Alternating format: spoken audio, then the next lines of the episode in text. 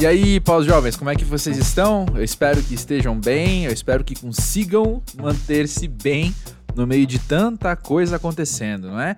Se você nunca passou por aqui, seja bem-vindo ao Pós-Jovem. Você está diante de um episódio que não é como os outros aqui no podcast.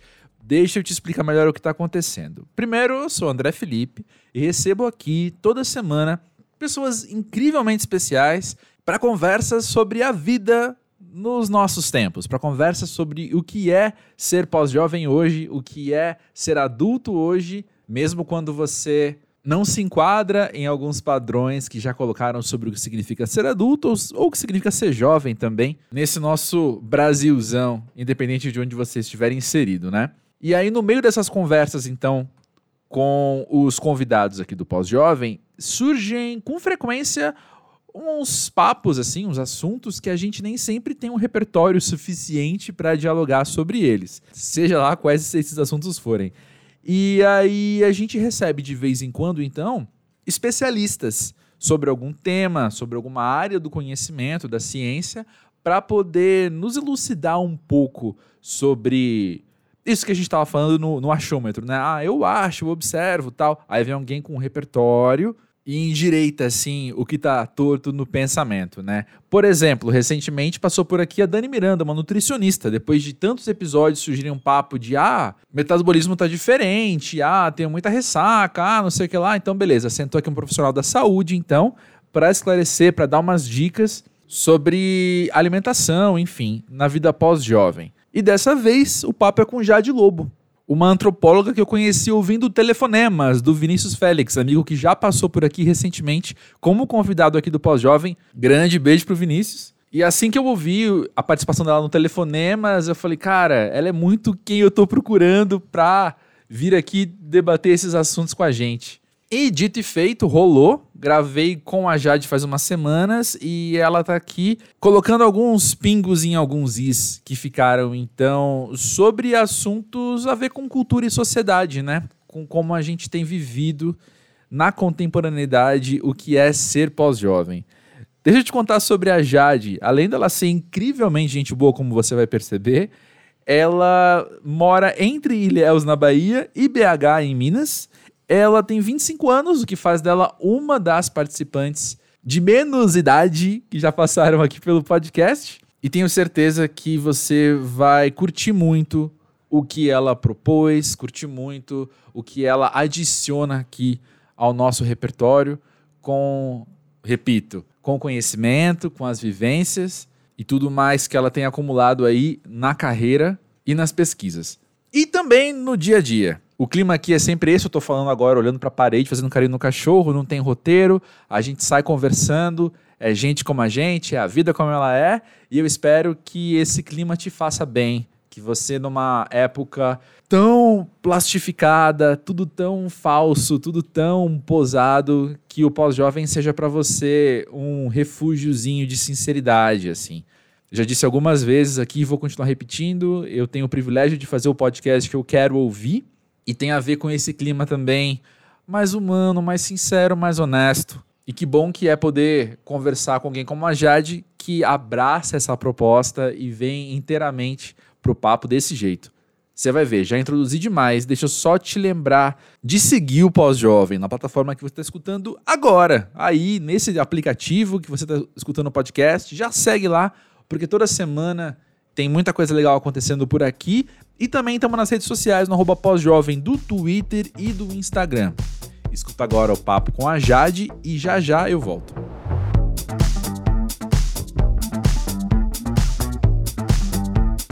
Jade, conta pra gente, pra você que quer ser pós-jovem. Nossa, essa pergunta clássica do podcast. E para mim, assim, ó, eu fiquei bem reflexiva, né? Me perguntando o que seria pós-jovem numa leitura minha própria, né? Uhum. Porque desde cedo, assim, vindo de comunidades tradicionais, de uma comunidade negra, né? No interior da Bahia, eu fui colocada uhum. diversas responsabilidades sobre a minha pessoa, né? Inclusive quando era criança. Então, acredito que no, na minha própria construção, eu fui me colocando numa situação onde eu não tinha necessariamente o direito de curtir a juventude, porque eu não estaria fazendo hum. uma coisa correta. Então, eu acho que hoje eu tenho dificuldade de me entender enquanto pós-jovem, porque eu tinha que ser adulta muito cedo, né? Uhum. E aí eu fico pensando uma coisa também que me vem na cabeça é qual a dificuldade de falar adulto, né? Somos adultos. Uhum. Parece que essa palavra carrega um peso, assim, muito grande e que tem algo, assim, um conflito geracional de uma certa forma, né? Com os uhum. nossos mais velhos, que falam muito mais, né? Ah, agora ele é um adulto e sou uma pessoa adulta e aquela carga de responsabilidades e talvez até uma frustração, assim, né? Pensando em questões econômicas, de situação que a gente está vivendo no país que não Sim. permite a gente ser um adulto, né?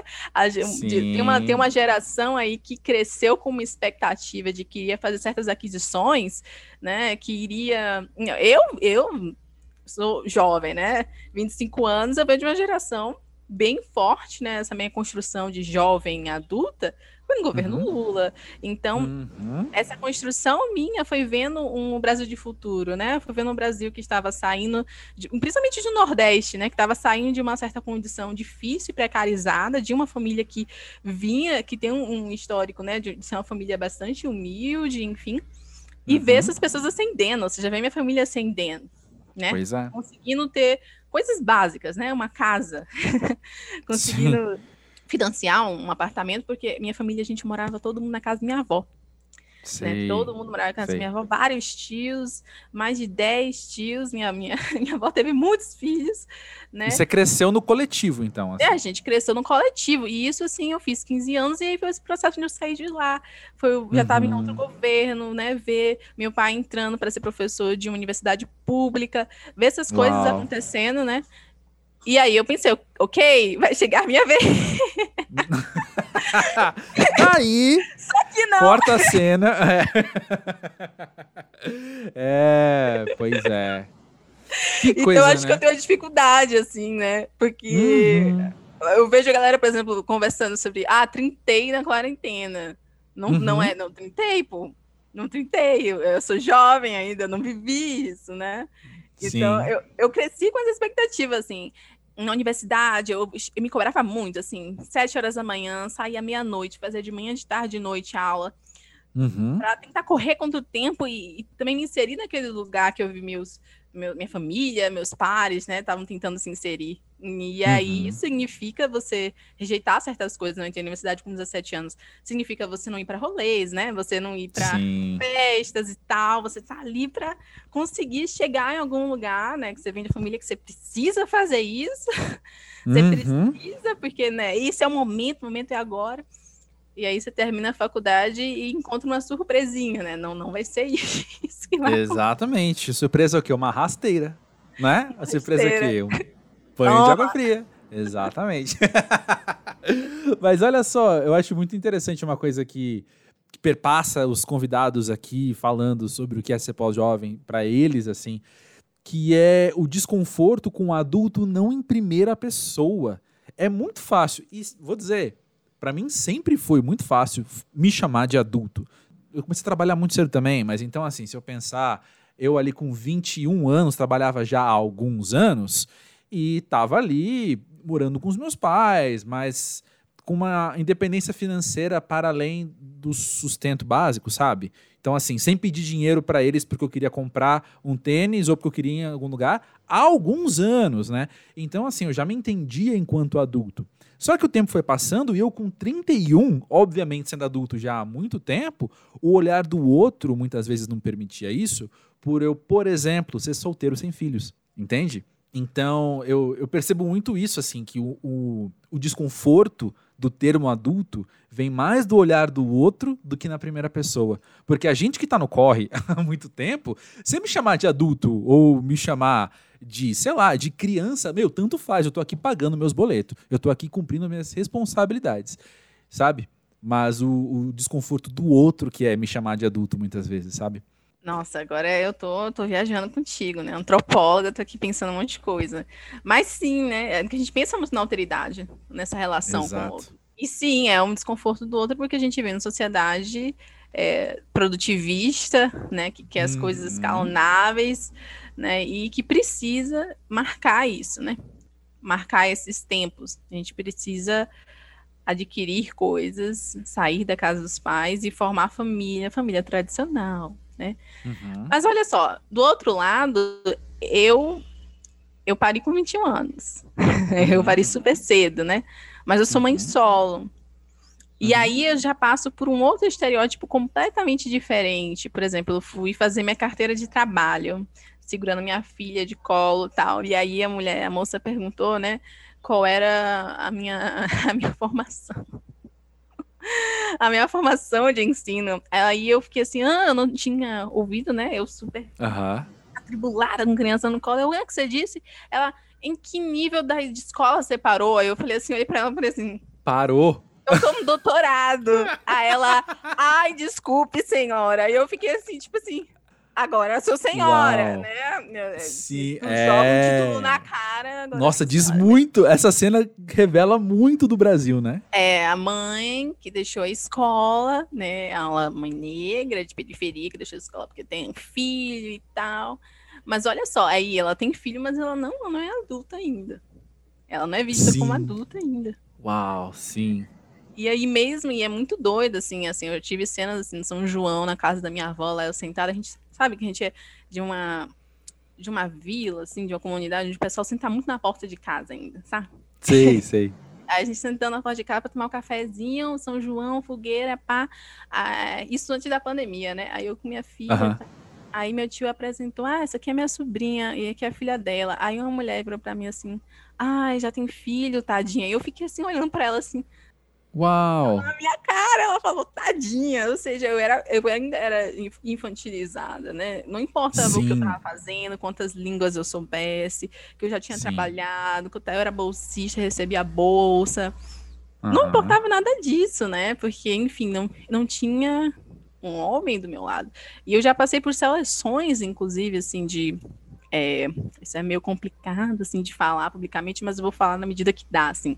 Uhum. Que eu acho sempre muito importante para seleções de, de financiamento, né? E de ouvir, assim, de que uhum. eu e minha filha nós constituímos uma família. Nossa! Porque, ou minha família ainda é a família dos meus pais, então você vê é, renda, vê tudo com relação à família dos meus pais, ou uhum. A de um pai ausente, né, ou de um companheiro, ou de alguém. Então é sempre lida com relação a essa formação familiar tradicional, que é o que vai me colocar nessa, nesse lugar de adulta. Hum, né? Aí, claro que tem outros fatores que a gente poderia mencionar, como ah, de pessoas negras serem, principalmente mulheres negras, né, serem tidas uhum. ao mesmo tempo que são cobradas para serem maduras e e que são colocadas para exercer trabalhos né, braçais, né, desde muito cedo, ao mesmo tempo ela é infantilizada no sentido de competência intelectual, né? Uhum. Que era basicamente o que ela tinha perguntado, qual era a minha escolaridade. Né? Exatamente, caramba. Minha vez agora, você tá falando aqui, eu tô viajando também nas minhas coisas, mas olha só. Vai lá. Mas aproveitando que eu tô falando com você sobre o tema pós-jovem também, aconteceu algo que repercutiu muito recentemente e que eu me dei a liberdade de comentar aqui no podcast, que foi o termo pós-jovem ser usado justamente para isentar alguém de responsabilidade. Um podcast de 31 anos, então, que fez comentários. Uh, não é questionável a palavra, porque não tem nem o que questionar. Racista. É, comentários tristes, comentários assim, ruins, maus, pró-nazistas, né? E aí alguém quis isentá-lo de falar, ele é, ele é apenas um pós-jovem. Onde isso bateu em mim, foi o que eu trouxe aqui no podcast, que é o espaço, enfim, é onde me cabe falar, é que me bateu assim uma frustração muito grande da gente estar tá aqui. Todo mundo que senta aqui para conversar sabe que a gente não está usando isso com medo do adulto, como a gente comentou. Não tem nada a ver com isso, tem a ver até com poder fazer graça da situação e comentar a nossa geração ou as gerações como elas são hoje e tal. E, mas isso me bateu de jeito, enfim, muito mal, fiquei triste. Passou. Conversando com você agora aqui, eu queria ouvir a tua percepção desse fenômeno, né? Como é que você vê, então, essa pessoa que, enfim, não, não pensando no indivíduo ali, mas essas figuras públicas, né, que não amadurecem. Isso é muito doido. Isso diz muito de como essa pessoa ela é entendida racialmente no país, né? Não tem como você hum. descolar esse aspecto, né? Gênero é, também conta, né? É, gênero bastante, né? bastante. Porque, inclusive, né, em, em, em relações com homens negros, né, a gente vai ver esse aspecto de ah, mas quem cozinha é a mulher. E assim, cozinhar não, é engraçado como se tornou né, um aspecto de gênero, mas assim, é uma coisa meio de sobrevivência. É, historicamente isso é muito recente, não é? É, e tipo assim, se você mora sozinho, você tem que comer, você tem que saber ao menos fazer assim um basicão, né? Alguma coisa assim. É, e aí você tem caras que eles vão envelhecendo, mas quem cuida, quem corta as unhas, eu tava vendo esses dias sobre isso. Quem corta as hum. unhas ainda é a mãe. Quem, quem limpa a casa é outra. Não, sim. Sim. Choques culturais acontecendo aqui em tempo real. Não, isso é Brasil 2022, pô. Isso é sério. Gente do céu. É sério. Mas quem organiza certas coisas na casa, nem que a gente esteja falando desses caras que eles nunca amadurecem. Né? Eles são sempre são meninos. Inclusive, uhum. esse foi um comentário sobre a família Bolsonaro também. Ah, mas é um menino, uhum. ele não sabe o que ele está fazendo, ele é um menino. Então ele sempre vai ser um menino assim. Eu fico pensando assim, quando essa pessoa vai vai, uhum. vai envelhecer, né? E que medo de, de envelhecer também. E que mas medo acho... de votar em um menino, então, para estar tá num cargo público, né? Né? Vamos colocar pessoas maduras, né? Enfim, voltando. Mas é, mas eu assim, é, sobre esse caso específico está falando, né? Esse é, esse é um caso de, de racismo, né? Para mim não, não tem como uhum. analisar de uma outra forma, né? Foi um caso de racismo. E é uhum. muito comum, né, quando pessoas são apontadas enquanto racistas, que a, a sociedade, colegas, familiares falem prontamente, né? Ah, mas é só um menino. E aí, eu, eu, eu, na minha visão, assim, não é tão articulado ao termo pós-jovem em si, né? Uhum. Mas assim, a, a, ao não ser adulto, né? Ao não ser maduro. Uhum. Eu acho que pós-jovem ele pode ser visto dessa forma com que eu acho que você está tentando ver, como essa frustração de geração pode ser vista como, diversos outros fatores, né? De, de não se ver naquilo que já foi vivido por outra geração, né? já foi contado, já foi formado por essas outras gerações. Então, uhum. uma outra visualização de mundo, né? entendimento de futuro, de carreira, etc né? Tem a ver com o cenário político, tem a ver com um monte de coisas, né? Mas também pode ser visto dessa forma negativa, né?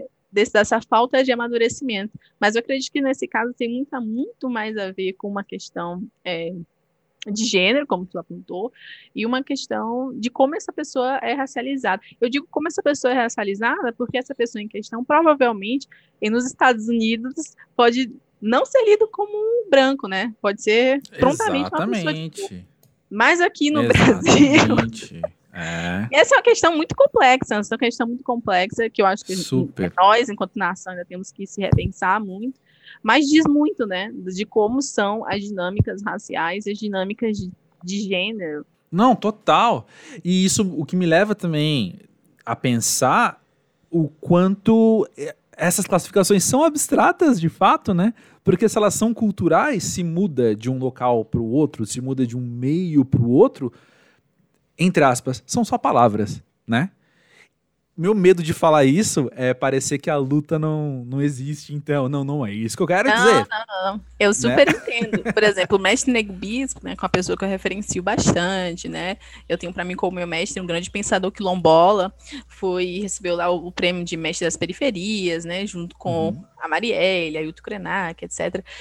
Ele usa, por exemplo, o termo povos de trajetória e não hum. povos tradicionais, no lugar de povos tradicionais. Porque tradição é uma categoria, por exemplo, que fixa muito as pessoas, né? É, tradição? A tradição, ela muda. Mesmo os povos que hoje são, são categorizados enquanto tradicionais, eles têm uma tradição que ela é viva e que se oxigena, que é relativa, né? Vai mudando com o tempo. Então, uhum. trajetória... Uhum eu acho que tem muito a ver com o que você está falando, porque ele vai dizer todo mundo tem trajetória, mas nem todo mundo tem trajetória para fazer certas coisas em determinados lugares. Então você você uhum. especifica aquilo, né? Então, por exemplo, eu venho de uma comunidade tradicional, venho de uma comunidade de trajetória. Sou venho de uma família de marisqueiras, né, que tem aquela pesca artesanal no bairro, etc. Nós temos trajetória para falar de certas coisas, né? No Brasil referentes à pesca, ao marisco. né? Uhum. Mas nós também mudamos ao longo do tempo as nossas formas de, de tirar o marisco, etc. Uhum. Eu tive a oportunidade uma vez, faz muitos anos, que eu tive a oportunidade de estar na Alemanha, conversando com alemães, assim, convivendo com alemães por alguns dias. E foi muito engraçado isso, assim, de eu ter confrontado uma etnia que eu não sabia que eu tinha aos olhos deles, né? Ele falou, nossa, eu sou, eu sou de outra etnia, de repente, né? Assim, foi, foi bizarro, porque eu sou de uma família muito miscigenada e eu cresci dentro daquele. Qual é a palavra para usar? Ilusão? Falácia? Enfim, do conto do Brasil racialmente plural e como isso é a terra das fantasias, entendeu? E eu cresci achando que era isso. É, mais tarde eu fui confrontado com o meu privilégio branco, entendi o meu lugar de branquitude e ou sigo aprendendo cada vez mais, na verdade, né? Comecei a aprender ali, mas nessa época eu tinha 23 anos, eu fui para a Alemanha e foi um, um, um, certo confronto, assim, de olhar e falar: ah, não é que eu vim de outro lugar apenas físico, eu vim de um outro lugar também teórico, sabe? Eu venho de um outro lugar aí que é lúdico. E, ainda mais porque era, era verão e eu tava assim, bronzeadíssimo, sabe? Então eu cheguei lá. eu cheguei lá sendo de outra etnia, assim. Falei, caramba, que, que interessante, assim. Foi o. Eu acho que eu precisei viver. Isso é muito branco, eu acho, né? Mas eu precisei viver na pele, ó, na pele. Sem querer. Pele também. Porque é, a tua exato. pele, a tua pele, ela não vai ser a mesma de, de um alemão. Exato. Exato. Não vai exato, ser. Exato. Mas isso não te tira do, de um lugar de privilégio racial no Brasil, hum, né? Exato. Mas exato. estando lá, você. Então, é, essas são as dinâmicas raciais. E, e, e, é interessante, né? A gente, dentro do Brasil, a gente pode falar isso com relação ao a pessoa nordestina, né? Ó, Sim, né? é verdade no ano passado isso, isso veio muito, esse debate veio muito, né? Essa questão uhum. da Juliette e tal.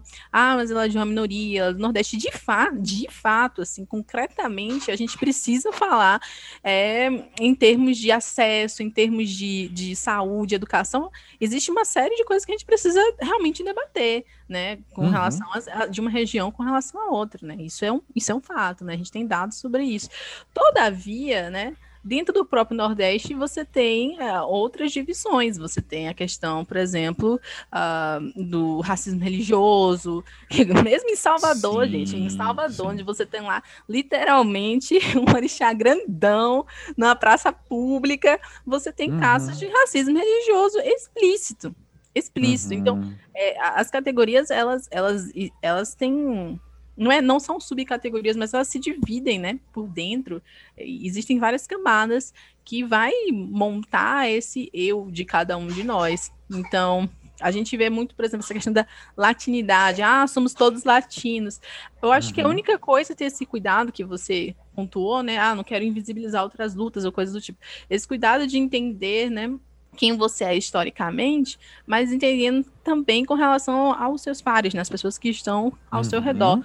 Somos latinos, de fato, tem toda uma questão do imperialismo, né, uhum. né? E tem várias questões, sim, que nós precisamos trazer para o debate, né? Principalmente, eu tenho um histórico vindo das relações internacionais, a gente precisa trazer esse debate, uhum. mas também não entender, também entender, né, que existe a, a colonialidade interna, né? Quais são os efeitos desse processo de colonização internamente, não só apenas quando eu viajo e me deparo né, com uhum.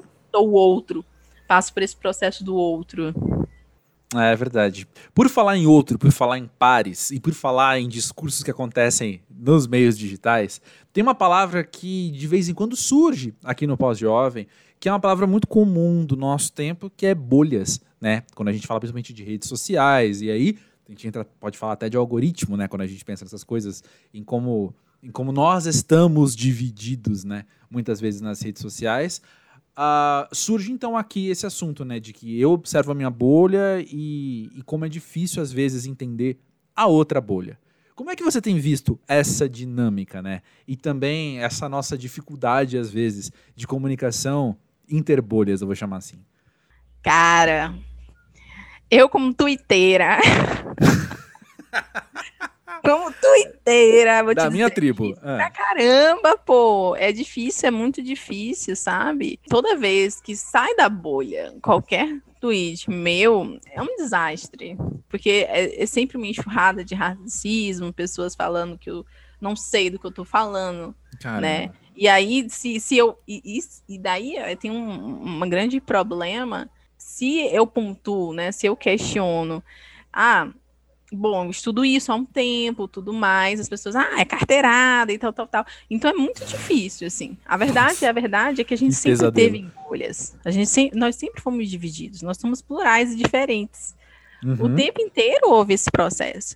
Só que o problema é que nós temos uma relação nas redes sociais que ela é distante, nós não estamos vendo as pessoas com que estamos falando, isso gera muito mais complicações, muito mais tensões, no sentido de que muitas coisas que falamos online nós não, fari não falaríamos pessoalmente, né? Exato. as coisas se amplificam muito rápido, muito rápido, porque, por exemplo, o Twitter é uma plataforma que gera engajamento cada vez mais que surge uma treta, né? Então, se você treta Uhum. uma questão, você problematiza uma questão, aí você comenta, você dá RT, mesmo que for num- numa coisa extremamente, assim, perversa, tipo, esse cara aqui foi racista. Se eu comento algo sobre ele, isso gera, amplifica a voz dele também. Então é um Exato. processo muito difícil e que eu mesma tenho me repensado, assim, às vezes se eu critico uma pessoa que é uma pessoa, o pessoal fala assim, ah, um fogo amigo, né? Quando é uma pessoa que é, tá dentro da minha bolha e eu critico, às vezes pode ser super perigoso. Essa pessoa pode sofrer ataques, né? Pode sofrer é, LGBTfobia, etc. Mesmo quando é uma, uma crítica construtiva. Uhum. Então eu tenho, eu, eu temo muito, né? Com as dinâmicas de bolhas. Eu acho que isso não é necessariamente uma criação, a perversão nossa, assim, de querer só se reunir em bolhas e tal. Eu acho que a gente vê isso enquanto sociedade, né? Nós nos dividimos desde a sala de aula em pequenos grupinhos, tal, tal, tal. E é um processo difícil. Mas o que eu gostaria de ressaltar é como as plataformas elas são feitas para gerar esse processo, né? Desde o Orkut, né? Uhum. Então a gente tem esse- essa coisa de dividir em pequenos grupos, né? De é, procure alguém que pense que nem você. Então o algoritmo ele acaba trazendo pessoas que pensam, né? Próximo e faz Uhum. mu- ser muito difícil, né? é, sair dessa bolha. Mas quando sai, no meu caso, né? Que ah, muito abertamente sobre racismo, tem um discurso muito aberto, né? É de esquerda e tudo mais, isso é bem desastroso. É bem É. desastroso. Ai, ai, ai. Força, força aí, Jade. Olha só. A gente tá falando de desses coletivos e tal, e ao mesmo tempo tem uma ideia que já surgiu aqui no Pós-Jovem algumas vezes, que é o do quanto a nossa sociedade ela é também individualizada, né? O quanto a gente está cada vez mais. E, e eu falo isso assim de uma maneira muito coloquial, porque eu não sei nem quando isso começou, né? Eu, eu tenho um palpite, mas enfim nós estamos cada vez mais sendo muito ligados a- ao, ao que eu consumo, é, dita o quem eu sou, e eu tá ligado às pessoas, às vezes, a minha bolha também, que eu quero entrar, é para servir os meus propósitos, é para marcar a minha identidade. Enfim, o eu tá sempre muito no centro das coisas, né? Enfim, como é que você tem visto tudo isso acontecer? Qual que é. Quais são tuas observações desse fenômeno? Nossa, para mim esse processo, né, de quase como individualização, né, um processo de individualização nas redes, ele é um projeto, né, ele é um projeto da sociedade capitalista, da sociedade, né, imediatista, do consumo escalonável, tudo mais. A gente está cada vez mais sendo conduzido a esse processo do individual, do um, Uhum. E isso tem muito a ver, enfim, com cultura ocidental, com esse processo macro mesmo que nós estamos vivendo. Eu não consigo separar uma coisa das outras. Então, a tecnologia não simplesmente reflete esse processo, como também conduz cada vez mais esse processo, né? Então, você tem um relacionamento, tal, você está vivendo lá com uma pessoa, mas cada um está com seu celular e fica scrollando. Uhum. Então, nós também somos influenciados cada vez mais. Né? Aquilo ali é viciante. Você tem likes, você tem uma coisa colorida, e você. A gente tem que começar a pensar como quase tudo, né? Em termos de trabalho, amizade, afeto, até de sexo, você resolve com o celular hoje em dia. Uhum. E isso tem sido é, é, perigoso, porque está um passo de sua mão. Uhum. E está cada vez mais difícil, inclusive, separar esses processos. Então, nós somos conduzidos de uma certa forma para esse, esse, processo de individualista, que é, é, é, quase que se contrapõe aos processos, por exemplo, que a gente vê uh, em povos de comunidade de matriz africana, que tem tudo a ver com a roda, com esse processo de comer junto, estar junto, né? Então, mas, mas assim, essa não é uma crítica nova, né? A gente tem essa crítica uhum. logo com a TV. ah, uhum. a criança só assiste é, só almoça assistindo TV, ela não almoça mais sentada junto com a família. E eu acho que um tempo a nossa geração viu aquilo ali muito mais como ah, tradicionalismo, que, que chato, né? Hum, Mas agora a gente vê esse processo de telas se polarizando, né? E é, um, e é um, um pouco assustador, porque a gente depende dela. Hoje em dia é difícil falar de trabalho, assim, a gente está no podcast, né? Não ia rolar se não fosse esse processo de telas aqui agora, né? Eu estou distante de, de, você. Então a gente é conduzido a isso, a gente necessita disso e quase não tem uma outra opção. É muito difícil você como a gente falou anteriormente, né, romper bolhas e pensar, inclusive, coletivamente nessas redes, nesse, nesses processos, né? Nó, total. Acho que o, o tema desse, desse episódio aqui é a treta é forte, sabe? a zica é pesada. Acho que o termo acadêmico é esse, né? A zica é pesada, na é verdade. Pode pôr no, no doutorado lá. Pode. Mas olha só, queria voltar um pouquinho ao assunto lá do começo da nossa conversa, né? Da, da questão do adulto que é visto quando cumpriu certas metas, entre aspas, né? E também você falando que você e a sua filha, aos olhos de alguns, enfim, alguns olhares, não constituiriam uma família. Vamos falar sobre família, de fato, né? Como é que você tem visto, então. Eita, para onde eu vou com essa, com essa frase? Como é que você tem visto esses paradigmas surgirem né, e os questionamentos que a gente pode trazer na contemporaneidade sobre família? Esse é um, é um, tema polêmico, né? Mas, obviamente, ele é bem atravessado por uma questão de classe, se parar para pensar, né? Hum, é, essa, esse, assim? esse, é, essa família está mudando para quem? Por exemplo, essa coisa de querer hum. ter filhos, está mudando para quem? De fato, assim, é, a minha dissertação, meu mestrado, ele foi com mães negras da minha cidade natal, uhum. interior da Bahia. E a gente via, a gente via, olhava umas outras, e olhando os dados, esse processo não está necessariamente mudando, né? Mãe uhum. solo negra no Brasil, elas existem desde o processo de escravização e continuam existindo com toda força. Então, uhum. aí a gente poderia falar sobre, por exemplo, surgiu no Brasil essa questão do planejamento familiar. Ou seja, a gente tem não apenas um pensamento, vamos dizer assim, um sentimento de época, né, sobre família. E aí a gente tem que incluir também as questões de, uh, de orientação sexual, né? Uhum. E questões do tipo, mas a gente também tem literalmente, institucionalmente, o governo falando para a gente quando e co como e quando, né? Quantos filhos nós queremos ter.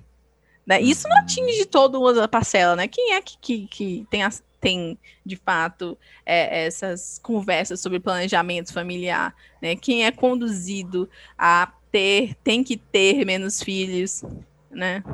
Esse processo é, diz muito a respeito a uma classe. Uhum. Então, é um projeto. A gente tem, por exemplo, desde a década de 80, o processo, por exemplo, de esterilização em massa de mulheres negras para elas não terem mais filhos. Mulheres negras indígenas e a maior parte do Nordeste. Então, a gente foi conduzido a não ter mais filhos, né? Porque o Estado via a gente como um defeito de fabricação, a gente trazia ah, os, os indivíduos questionáveis que a sociedade não quer que uhum. tenha mais, né? Existe um projeto literalmente contra o nosso nascimento, contra a nossa vida, né? Então Caramba. o Estado ele faz a gente morrer cada vez mais. Então é bem é bem complicado pensar, né, esse aspecto. De fato, enquanto geração nas redes quanto também a, a, poder ter essa liberdade, né, falar libertamente a quem eu quero amar, a gente tem de fato um, sentimento de época, né? Mas uhum. esses dados, de fato, mudam em todas as classes? Essa é a minha questão. E Entendi. eu vou que, de fato, nós temos diferenças bem grandes, né? Por exemplo, o movimento é, Child Free, né? Uhum. Quem são essas mulheres que estão nesse movimento? E quem elas estão excluindo nesse movimento? Essa tem sido uma das coisas que eu mais tenho falado é, nas, nas redes, né? o quanto o movimento Child Free ele é racista. Ele não está muito longe do, do Simar Coutinho, que fazia essa esterilização em massa de mulheres. Você está excluindo mães de espaço. Eu acho que você não esperava que a nossa conversa por esse, por esse lado. Não, mas, não, mas eu também não vi com mas é tanta é expectativa, doido. né? É, muito doido, a gente tem que pensar, sim, né? Tô adorando ouvir isso. Por sim, todos sim. esses aspectos. De fato. Tô, assim, eu tô adorando a... ouvir isso com o coração pesado demais, né? de ouvir. de que é isso que você está me falando, mas. Eu entendo que seja com o coração pesar, mas, é, por exemplo, se a gente mas analisa. É a verdade, né? É a realidade, né? Então tem que encarar. A minha, a minha geração, quando a minha avó, né? Minha avó, ela teve 10 filhos. A minha avó, dos dois lados, teve esse número bem grande, né? De uhum. filhos. Mas era, de fato, um outro momento. Por exemplo, é, o Estado chegou a, a a dar incentivos para famílias numerosas em determinado momento né? Hum. Para que as pessoas tenham filhos e tudo mais, em um determinado momento. Claro que para famílias específicas, né? Mas aí uhum. depois, né, já na geração, então, dos meus pais, dos seus pais, você tem já o Estado conduzindo essa população para ter menos filhos. Você tem as questões do planejamento familiar, você tem a, o Estado dando assistência, mas também é, fazendo com que você pense, né, quando você vai ter querer ter filhos, de que forma. Você tem um Estado falando sobre métodos contraceptivos abertamente. Uhum. Né? E a gente cresceu nesse, nesse processo. Então, Sim.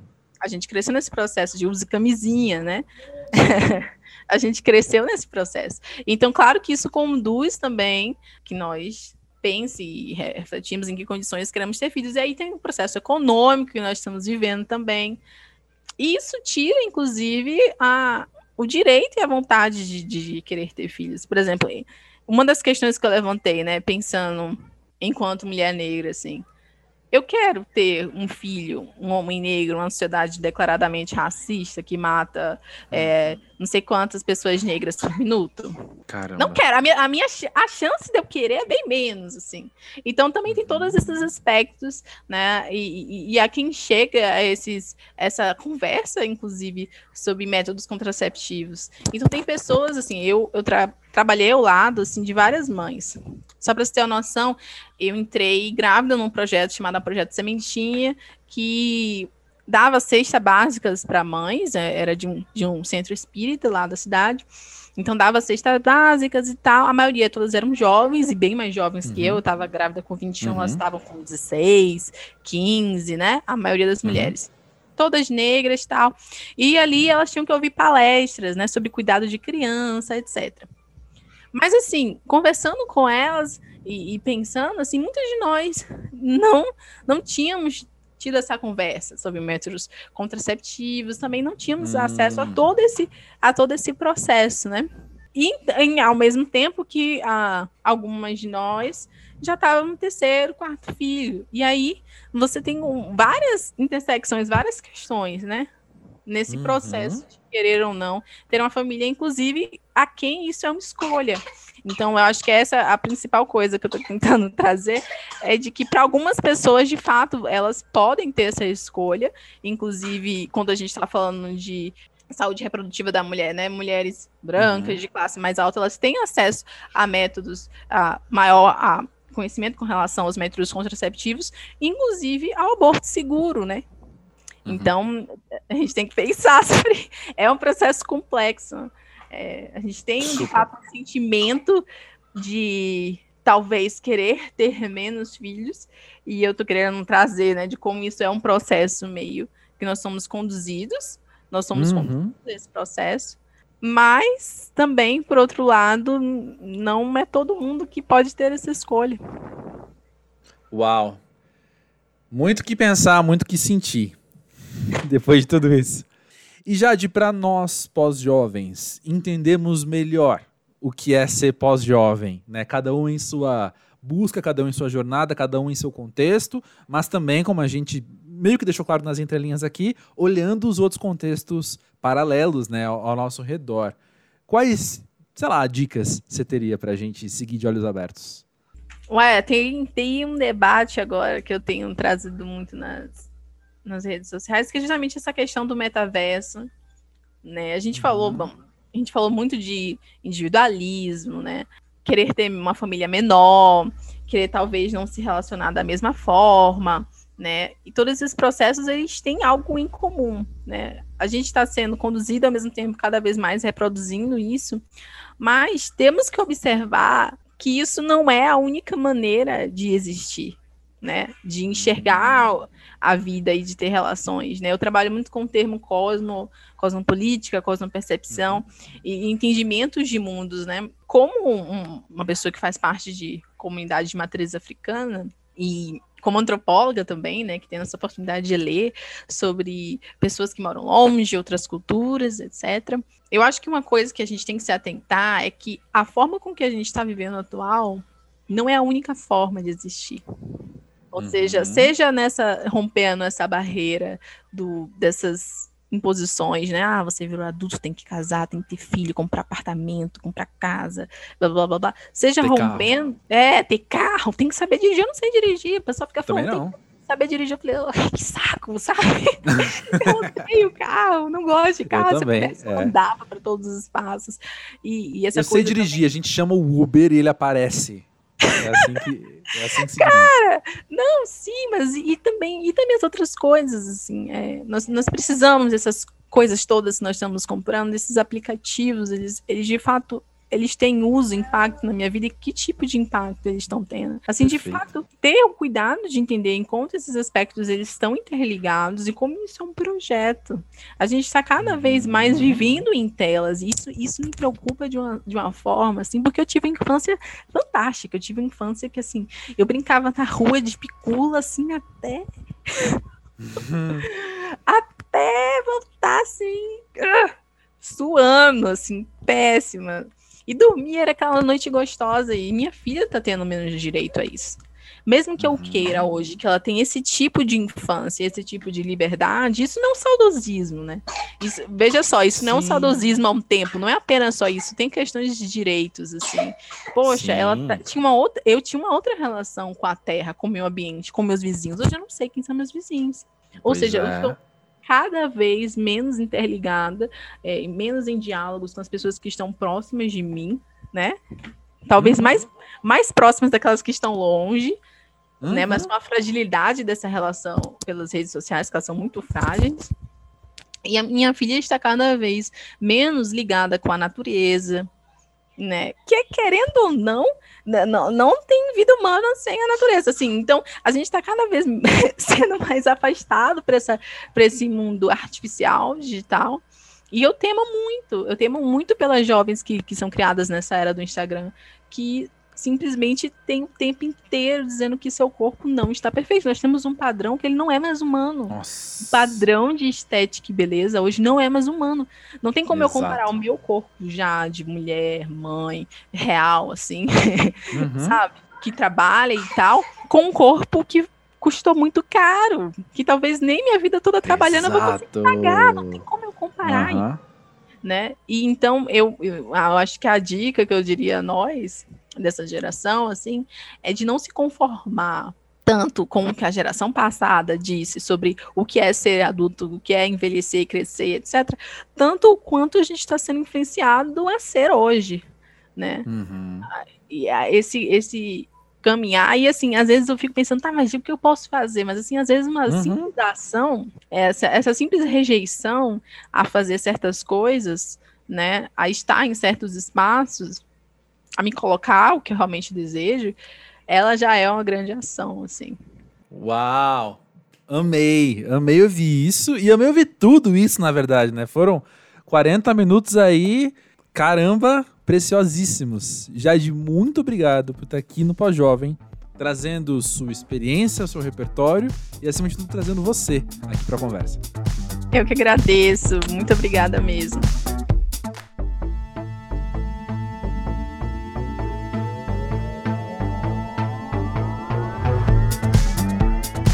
Vou te contar que me encheu o coração ouvir a Jade falar. Não só ao longo do episódio, né, obviamente, mas em especial agora, nesse finzinho de conversa, assim, sabe? E é claro que tá tendo uma obra no vizinho, exatamente quando eu começo a gravar.